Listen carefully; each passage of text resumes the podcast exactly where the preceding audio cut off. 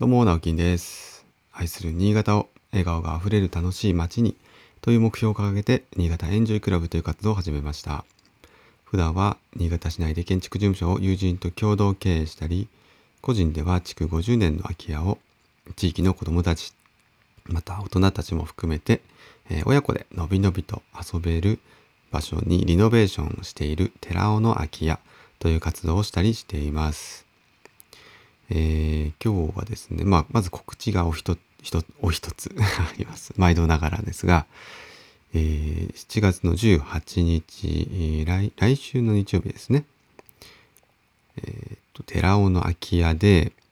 うん、子供縁日というイベントを行います。時間は、えーお昼過ぎの1時から、え夕方の4時まで、1時から4時までで、3時間とちょっと短いんですけれども、えーこちら子供たちが今主体となって縁日の屋台を準備しています。射的とかアクセサリー屋さんとかあとあの水風船のヨーヨーですね。ヨーヨー釣りとか。いいそうですね。あとなんかこうボーボール当てゲームとか。うんそんなこう割と結構ゲームが多めの屋台なんですけど。でこれあの10円とか20円とか10円単位で、え値段設定をしているので、えー皆さん10円玉をですねいっぱいお子様に持たせて遊びに来てほしいなと思います。でそのゲームにね成功したりすると、えーちゃんと景品も用意しております。えーまあ、もしね結構結構な数を用意するんですけどもしなくなってしまったら、えそこで、ね、景品も終了になってしまうのであと、えー子供たちも子供たちがお店番を一応するというふうにしてますので子供たちが飽きてあの遊び始める可能性もかなり高いです。なのでちょっと来る時間によってはあの屋台屋台主がちょっといないぞみたいな、うん、あのどこ行ったみたいな ドタバタすることも大いに考えられますので、えーその辺はあらかじめご了承ください。また、えっ、と雨雨が降ったらちょっと外ではできないので、建物の中で、えーまあ、ちょっと規模をね、えー縮小する形にはなると思うんですけども雨でも開催をしようと思いますので、えーその場合でも雨天の場合でも、えーぜひ遊びに来てください。まあ晴れたらというよりは雨が降らなきゃいいな曇りぐらいがいいなと 思ってます。晴れると暑いのでね。でも晴れた場合でもあの外に屋根をつけようと思いますので、えーその辺は安心して来ていただければと思います。まあそれとあとまあ暑いと思うのでちょっと水遊びができるようなね水鉄砲とか準備ししますので、まあ大人も含めてねちょっと濡れてもいいぐらいの覚悟で来ていただけると子供はねもしかしたらあの着替えも持ってきていただけると間違いないかなと思います。まあすぐね乾きますけどね。でも遊び方はその子それぞれですからもうびっしょびしょになる場合も大いに考えられます。よろしくお願いいたします。で、それともう一つ、まあ、お知らせかな？今日は告知とかお知らせというか報告があるんですけど、私もあんまり気づかないうちにですね、えーこの音声配信ま始まって3か、ん ?3 ヶ月、4月からですかね、4、5、6。で、4月入りますから、まあ、3ヶ月ちょい経ちまして、あのこの放送回数がですね、まあ、日々やってるだけあって100回を無事に超えました。まあ一応その数とかはねあんまり気にしてないんですけど気づいたら100になっててあ100回超えてた。てねあのでもまだ100回かっていう感じもしますし、うん、でちょうどやっぱそのタイミングで、えーまあ私が見てるそのヒマラヤのね再生回数のそのデータっていうのは当てになるんかならないかわかんないんですけど、まあ、再生回数も1000回を超えたということで今まで900何十とかだったのが 1.0K っていうふうに、えー表示が変わりました。あとはなんか細かくこれ見えないかなとかって思ったりするんですけどもまあまあ一応ですねちょっと大台に乗ってきたなと。はい本当にねあのということはですね100まあ単純に100 100回で1000回ってことは1回につきまあ10人ぐらいこう鳴らすとですよね1回の放送で10人ぐらい聞いていただくとまああの全然ばらつきはめちゃくちゃあるんですけど一桁台もめちゃくちゃありますからね。って考えるとまあまああのコツコツとねやっぱり日々やることっていうのは積み上がっていくんだなと。うん、であのまあ、今日の話にもこれ繋がるかもしれないですけど、音声配信って全然バズったりしないんですよね。基本的にバズらないメディアって言われてます。あの、動画とか違って。じわじわじわじわと、まあ、残り続けて、えー、まあまあずっとストックされていくっていうようなメディアなので、いきなりね、再生回数じゃ300、うん、500、1000、1万回再生とかっていうことにはなりづらいんですよね。ただまあ、あの、その分、一回こう聞き始めると習慣づきやすいので、離脱率っていうか、まあ聞かなくなるっていう場合があんまりないとかって言われたりしてるみたいですね。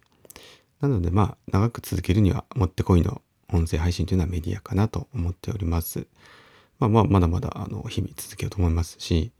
えー、先日ですね、あのー、あれです、 Voicy という、まあ、音声配信メディアが、アプリがあるんですけども、そちらに、まあ、2回目のね、4月、あ、3月か。これ始める前に、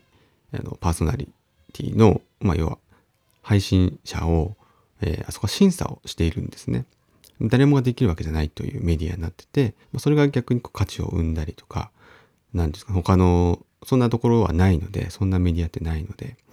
うん。それが、えー、唯一のこう、価値になったりしてるんですけども、希少価値とかですね。で、7月、いつだったかな ?2、3日前に、えっ、ー、と、応募してみました。はい。ちょっとどうなるかわかりません。1週間か2週間ぐらいで、えー、受かった人だけ、審査に通った人だけ連絡が来るということなんで、まあまあ、あの、期待しつつ、しつつも、うん。まあ、あまり期待しすぎずに、まあ、それがね、どこであっても、まあ、またきっとチャレンジすると思いますし、音声配信は続けていく所存でございますので、えー、これからもですね、末永くよろしくお願いいたしますと。はい。で、お知らせですいません。ちょっとだいぶ時間を取ってしまったんですけど、今日はじゃあさらっと本題話したいなと思うんですけども、昨日ですね、ちょっととある方と話をする機会があって、で、まあ、あの営業とか、うん、なんて言うんですかね、営業マンとしてというか、まあ、社会人としてと言い換えてもいいかな、まあ、サービスを提供する側の人間としてみたいな感じなんですけど、やっぱその営業の本質というか、まあこれはね、あの次回も込めてですよ。で私ができてない部分ももちろんあります。自分に対してもそうなんですけど、やっぱりこの物を誰かに売るっていう時の、まあ、作法というか、うん、今現代のやっぱ営業、なんていうかスキルというか営業に大切なことっていうのは、これだよねって話を、まあしてたんですよ。その人は営業さんです。あので、えー、我々、私は、まあ、リフォーム屋さんじゃないですか。そこに対して、えっ、ー、と、まあ、言ったらですね、あの地盤調査会社、地盤補強とか地盤調査をする会社の営業さんです。そう。で、あの、会ったのは、ちゃんと話、会って話したのは初めてなので、普通だったらそこでそんな営業の話するわけないんですけど、まあこれもあの、数学ってね、スパイの学校っていうところの、まあ同じメンバーだったので、あの、そんな話になったんですけど、すごく、いや、この人は分かってるなと、その上から目線ですけど、あの、わ、分かってるというか、あ、ちゃんとしてると思ったので、えー、そのお話をしたいんですけど、まあ普通ですね、飛び込み営業とかってあるじゃないですか。えー、まあ関連業者とか取引をしてくれそうなところに、えー、急に、えー、飛び込んでいって、すいません、えー、うちはうちの商品こんなものあるんですけども、取り扱ってくれますか？っていうふうに言うと。まあこれ結構スタンダードな、えー、営業だと思うんですけど、これって多分制約率はね、低いですよね。まあ、あの営業受ける側ってそれをね、まあアポイントまず取られてないじゃないですか。事前連絡もないので、まあ仕事をしていると。今ちょっと忙しいからねっていうことで断られ、まず断られることが多いと。アポイントを取ってくださいと断られることが多いと。で、まあ、あの、どんなにね、優れた商品とか持っていようが、話を聞いてもらわなかったら、まずそれを採用することはないですよね。でこれとすっごく似てるのが、最近メール、ダイレクトメールめちゃくちゃ多くないですか？うちもほんとめちゃ、毎日毎日来るんですけど、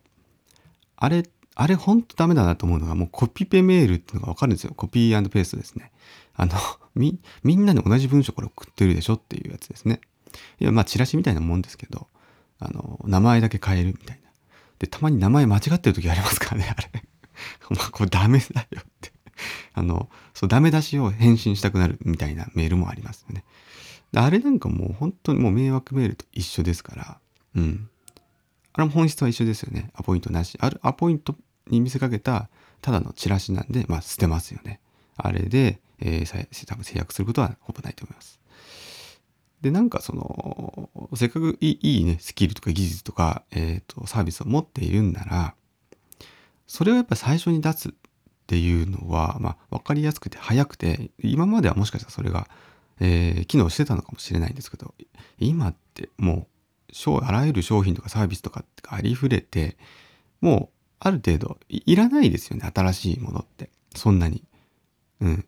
あとは、えー、じゃあ差をね、比べられるとしたら、内容もそうなんですけど、やっぱ価格だったりとかで、じゃあ例えば、今お付き合いがあるね、地盤調査会社が今、じゃあ、一回、例えば、例えばですよ、えー、1万円でやりますっていうところがあったとしたら、新しく来たところが、じゃあじゃあじゃあ9500円でやりますって言ったら、じゃあ、お安いやないかと、お願いしようかなとなるわけですけども、この場合は、その価値っていうのは、バリュー、バリュー、相手に当たるバリューは500円値下げしたっていうことなので、じゃあ他の会社がですね、9000円でやりますってその後言ったら、そっちに流れちゃうってことですよね。そこでしか差を作れてないってことですね。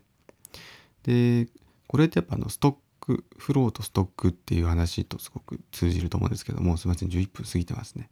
ちょっと長くなっちゃいました。